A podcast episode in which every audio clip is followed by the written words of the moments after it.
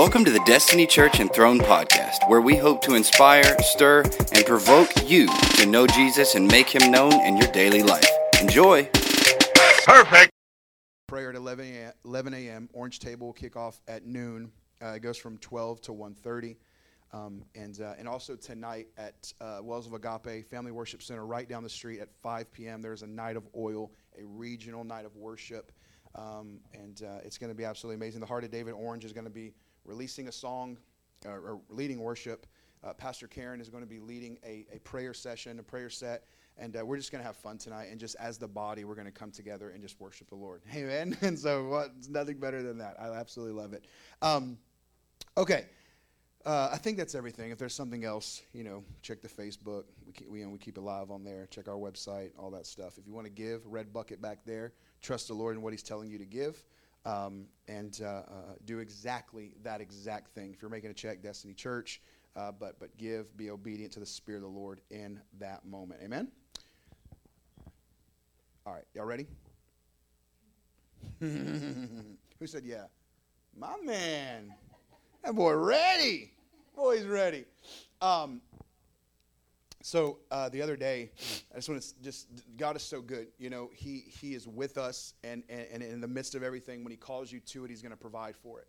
And I was uh, I was praying about the orange table or orange pantry and things like that, and I was like, Lord, uh, like you see the need, uh, so Lord, open a doorway uh, for us to, to begin to get more and more assistance from the city uh, to be able to continue doing what we're doing in the community. And God has been faithful. I mean, God has been faithful with everything that He's called us into. Uh, so here at Destiny, we know that if God says to do it, He's going to do it. The chairs you're sitting in came from God, right? The speakers, everything here. And so I was like, Lord, you see our need, right? So rather than just worrying or whatever it may be, or checking the bank account or doing like a, uh, uh, what are the, you know those little like uh, thermometers and everybody give and you do the right. I just said, God, you know the need, so I'm going to give it to you. The next day, I get a phone call. I don't have the number saved. I don't know the number, uh, but it doesn't say spam call, so I answer it. And it is a city official of Orange, and they said, "Hey, we see what you're doing with the orange table, with the pantry and everything. We want to partner with you. We want to sow. We want to do what we can to help meet any needs that you have." And I was like wow, God, won't He do it? And in just a moment, we were able to connect with a city official to help to get things done that we are needing to get done in the city uh, uh, for what we're doing, feeding families and everything else. And so, anyway, God is good. So, what do, I, what do I mean by that? I mean that if there is a need in your life, right? If there's a need in your life, when you abide in Him and you trust Him, He meets those needs, right? He meets those needs, right? We don't need to be double minded will he do it? Or pray and worry or whatever it may be. I mean, he's a good dad, you know what I'm saying? But, but he wants to kind of reshape and restructure and transform and renew our ways of thinking so that when we ask in his name, it's not from a place of worry attached to it. Amen. So I just wanted to share that testimony with you because it was absolutely phenomenal that God met that need, as he always does, right? Like, even though, like, like check it out, like, if I know that at 12 o'clock noon, somebody's going to walk through that door with a large stuffed crust pizza every Sunday, right? I'd be in expectation, but I'd still be in awe because I love pizza.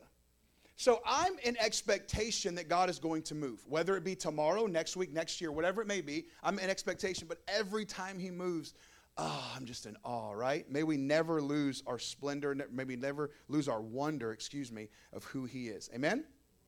Jesus said, now follow me on this. I got some scripture I'm going to throw your way. We're going to take a deep dive into John 15 for a second. All right? I'm, gonna, I'm about to read the entire chapter of John 15 to you through the conversation of the way it looks like in the Passion Translation. But just follow me for a moment on this. I love the conversation here. So, so in John 15, known as the farewell discourses, Jesus is about to go to the cross. So, this is like his last moments talking with his students, talking with his disciples here in this context. Judas has already left, and now he's talking to those who have stayed. And this is where the discourse is what we're about to read. Jesus is speaking to his disciples. This more than likely took place in Jerusalem.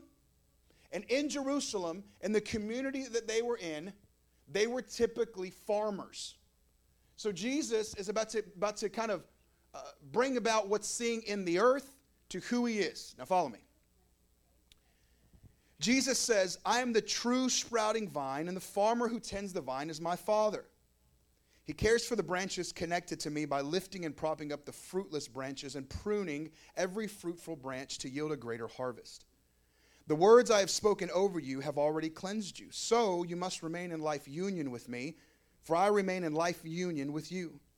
For as a branch severed from the vine will not bear fruit, so your life will be fruitless unless you live your life intimately joined to me. Listen to that. For as a branch severed from the vine will not bear fruit, so your life will be fruitless unless you live your life intimately joined to mine. He says, I'm the sprouting vine, and you're my branches, and now you live in union with me as your source, fruitfulness will stream from within you. But you will live separated from me. But if you live separated from me, you will be powerless. If a person is separated from me, he is discarded. Such branches are gathered up and thrown into a fire to be burned. But if you live in life union with me, and if my words live in you, then you can ask whatever you desire and it will be done. When your lives bear abundant fruit, check this out. When your lives bear abundant fruit, you demonstrate that you are my mature disciples who glorify my Father. Jesus says, I love each of you with the same love that the Father loves me. You must continually let my love nourish your hearts. For if you keep my commands, you'll live in my love, just as I've kept my Father's commands. For I continually live nourished and empowered by his love. I'm going to read that again. If you keep my commands, you will live in my love, just as I have kept my Father's commands. For I continually lived nourished and empowered by his love. Jesus says, My purpose for telling you these things is so that the joy that I experience will fill your hearts with overflowing gladness. Now remember, he's about to get ready to go to the cross. And my man Jesus says, If you keep my commandments, you'll live in my love. And he says, My purpose for telling you all these things is that the joy that I experience, is what Jesus says, will fill your hearts with overflowing gladness fill, overflowing. How do we know something's full? It's overflowing. Right? Amen? He says, So this is my command. Love each other deeply as much as I have loved you, for the greatest love of all is a love that sacrifices all. And this great love is demonstrated when a person sacrifices his life for his friends. You show that you are my intimate friends when you obey all that I command you. Listen to that. Jesus says, You'll show that you are my intimate friends when you're obedient. What do we say here? The love language of Jesus is obedience. He says, I've never called you servants because a master doesn't confide in his servants, and servants don't always understand what the master is doing. But I call you my most intimate friends, for I reveal to you everything that I've heard from the Father. Jesus wants to reveal things to you, but he wants to reveal it to his friends. Right? He wants to reveal it to his friends. And Jesus says, You didn't choose me, but I've chosen and I've commissioned you to go into the world to bear fruit. And your fruit will last because whatever you ask of my Father for my sake, he'll give it to you. So this is my parting command love one another deeply. He says, Just remember, when the unbelieving world hates you, it hated me first. If you were to give your allegiance to this world, they would love and welcome you as their own. But because you align yourself with the values of this world, they'll hate you. And what is he saying, this world? He's saying what I'm releasing to you, the, the, the, the, things of heaven, these teachings that I'm releasing. When you align yourself in obedience to the Father, the world will hate you. Come on, we see it right now going on in the world, right? Man, like everybody wants like a watered down gospel that makes them feel good to continue in what they're in. Right? Come on, let's be real for a second. They don't want the responsibility and the conviction of being obedient and cutting things away and pruning and dying. Dying hurts. Dying hurts. I love something John Daniel said the other day. He said that when, when, when, when the enemy, when the devil uh, went to Jesus in the wilderness, he said to bow to him and all the kingdoms would be his. But the kingdoms were already Jesus's even before. And he said what the enemy tried to do is get Jesus to, to get, take a shortcut that didn't involve the cross. And this is where the enemy has us. This is where so many times in church culture we try to like patty cake everybody, right? It's like, hey, you can have the things of God without the cross. But we have to carry that cross, amen? Come on. So Jesus says, so remember what I taught you. that a servant is not superior to his master, and since they persecuted me, they're going to persecute you. Hallelujah. He says, And if you obey my teachings, they will also obey yours. And they will treat you this way because you are mine, and they don't know the one who sent me. Listen to this. He says, If I had come and spoken these things to an unbelieving world, they would not feel the guilt of their sin, but now their sin is left uncovered. And if anyone hates me, they hate my Father also. If I had performed miracles in their presence like no one else ever has done, they wouldn't feel the guilt of their sins, but now they've seen and hated both me and my Father. And all of this happened to fulfill what is written in the scriptures that they hated me for no reason. John 15 closes like this And I will send to you the divine encourager, the comforter, the Holy Spirit from the presence of my Father. He'll come to you, the Spirit of truth, emanating from the Father, and he'll speak to you about me. And you tell everyone the truth about me, for you have walked with me from the start. Jesus releases this discourse in John 15, and he opens it up. And, and, and you know, uh, a few weeks ago we taught on being the light. And, and back then, there wasn't flashlights or LEDs or anything that would have illuminated. The light then would have been a flame. So Jesus sees a flame. This is just the way, this is the Johnny version, is that Jesus is with his boys, he's with his students, and he sees that flame and he's like, you know what? Hmm, you're like, you're, you're the light of the world. You're the flame, you're the torch. And in this case, I'd like to picture, you know, Jesus, he, he's, he's walking and he understands it in the back of his mind that he's about to have to go to the garden. You know, I think that Jesus is having this discourse with the heavens, releasing this, and what he's saying in this moment is he's saying, you know, in the back of his mind, I like to think that Jesus understands that the cross is soon near. He understands that there's a great sacrifice he's about to give up. And so he's encouraging his, his beloved. He's telling them, look, look, look, look, they're going to hate you because they hated me. And, and he's thinking about, I'm about to go to the cross, and, and I, just, I just see him smiling, and he's in Jerusalem. And more than likely, they're in a valley, and he's looking around, and the, the, the community there are farmers, and he sees these vineyards. You see, because if you study it out, during this discourse would have been a time of harvest and fruitful grapes. You see, up until this point throughout the Old Testament, Israel was known as the vine. Israel was known as the vine and the representation of God. But now Jesus has come saying, I am the vine.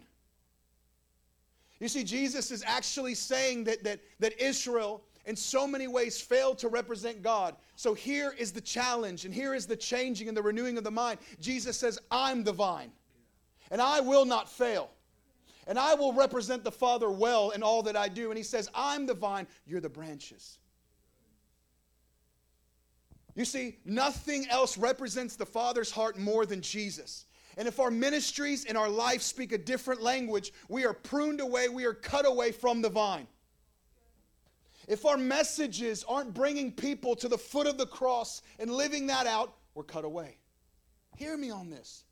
This is Jesus. He knew this was important when he's talking to his disciples. He wanted them to understand, remain in life union with me. He, he's telling them a branch severed from the vine will not bear fruit. Have you been fruitless in your life? Check your heart. Where have you been severed from him?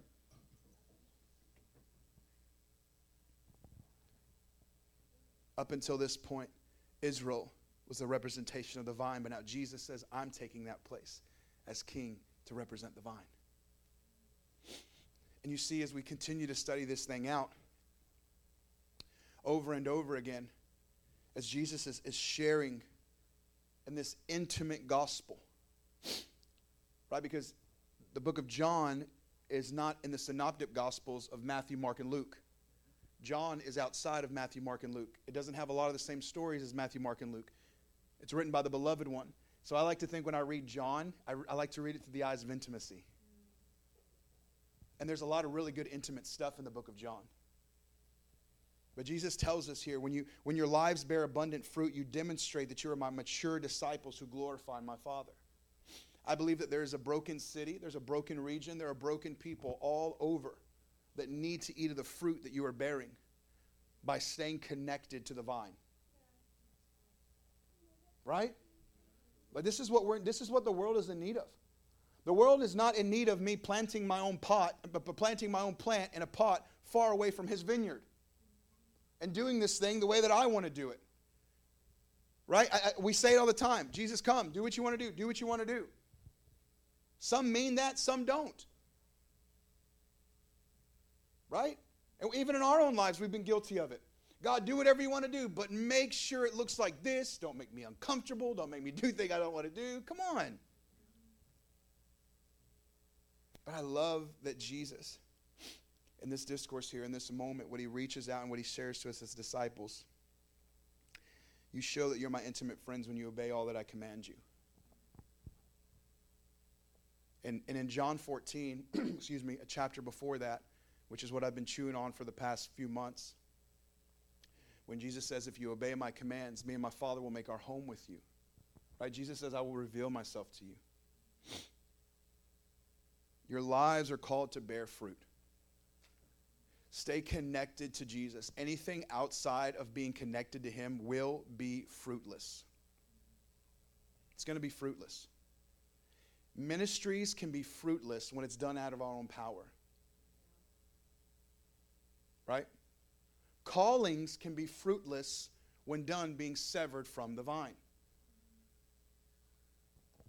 We can do church all day long without being connected to the vine. Let's be real. We can live a Christian life being severed from the vine. How many know that a car can at least run a little bit more without oil in it? Right? It doesn't just immediately die when there's no oil in it. You're going to destroy your engine, but you can drive a little while longer, right? Anybody been there, done that?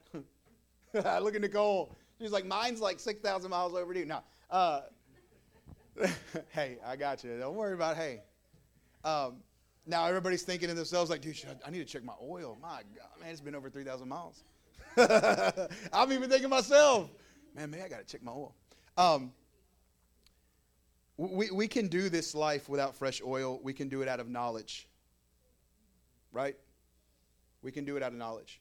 Uh, I shared, I think I shared it here, or maybe it was at the hub. I don't remember where it was.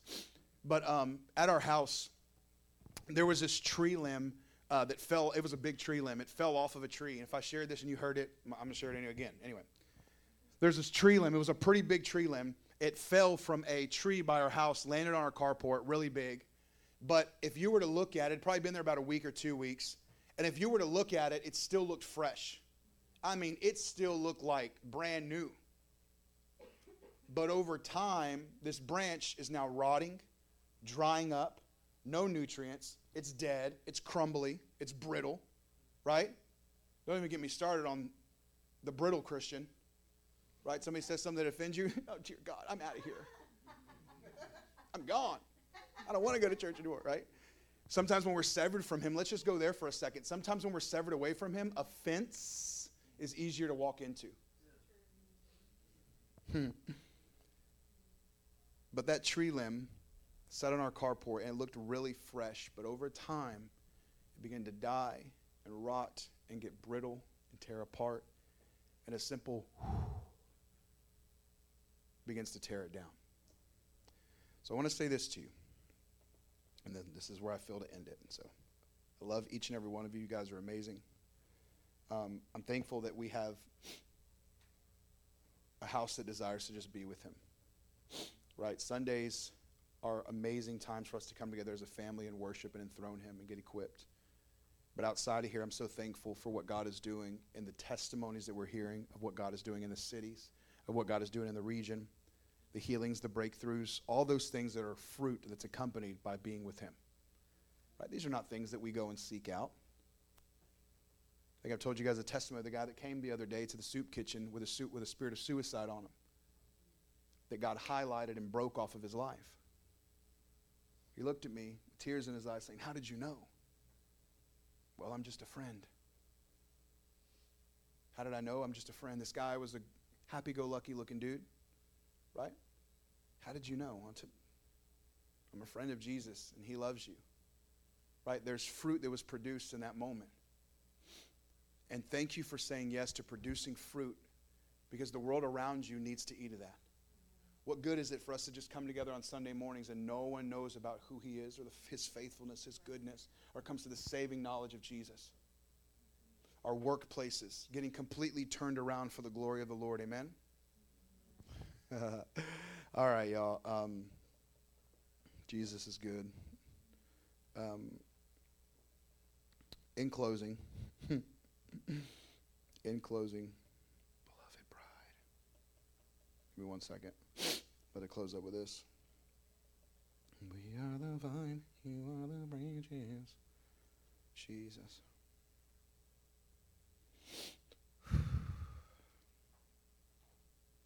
In Isaiah, it says, Now I will sing a song for the one I love about his vineyard. My beloved has a vineyard on a rich and fertile hill. He plowed the land, cleared its stones, and planted it with choice vines. In the middle of he carved a winepress in nearby rocks. Then he waited for a harvest of sweet grapes. It says, But the grapes were wild and sour. What I want to say to you is this that the Lord is longing to plant you in his garden, in his vineyard, to grow you, to prune you, to crush you. Let's welcome the crushing. Let's welcome the pruning. Let's welcome anything that needs to be cut away. Let's welcome it. There's a sweet wine that'll come from that place of crushing. There's a sweet wine. In the garden, Adam and Eve, all it took was the enemy whispering a lie for Eve to, to, to, to partner with that caused the fall. Let us be so close to the chest of Jesus that even the whispers of the enemy don't even make it to our ear. And if we sin, we have an advocate. Amen? But we have no obligation. So let's just say, Jesus, we want to live so close to your chest that nothing else captures our attention. So rooted in you. We want to bear fruit. In any areas that we're not bearing fruit, any areas in the depth of our heart, Lord, just begin to reveal, prune, crush, do whatever is necessary. Throw it into the fire. We want to be intimate friends with you. Come on, beloved, stand with me. Jesus, you're so good.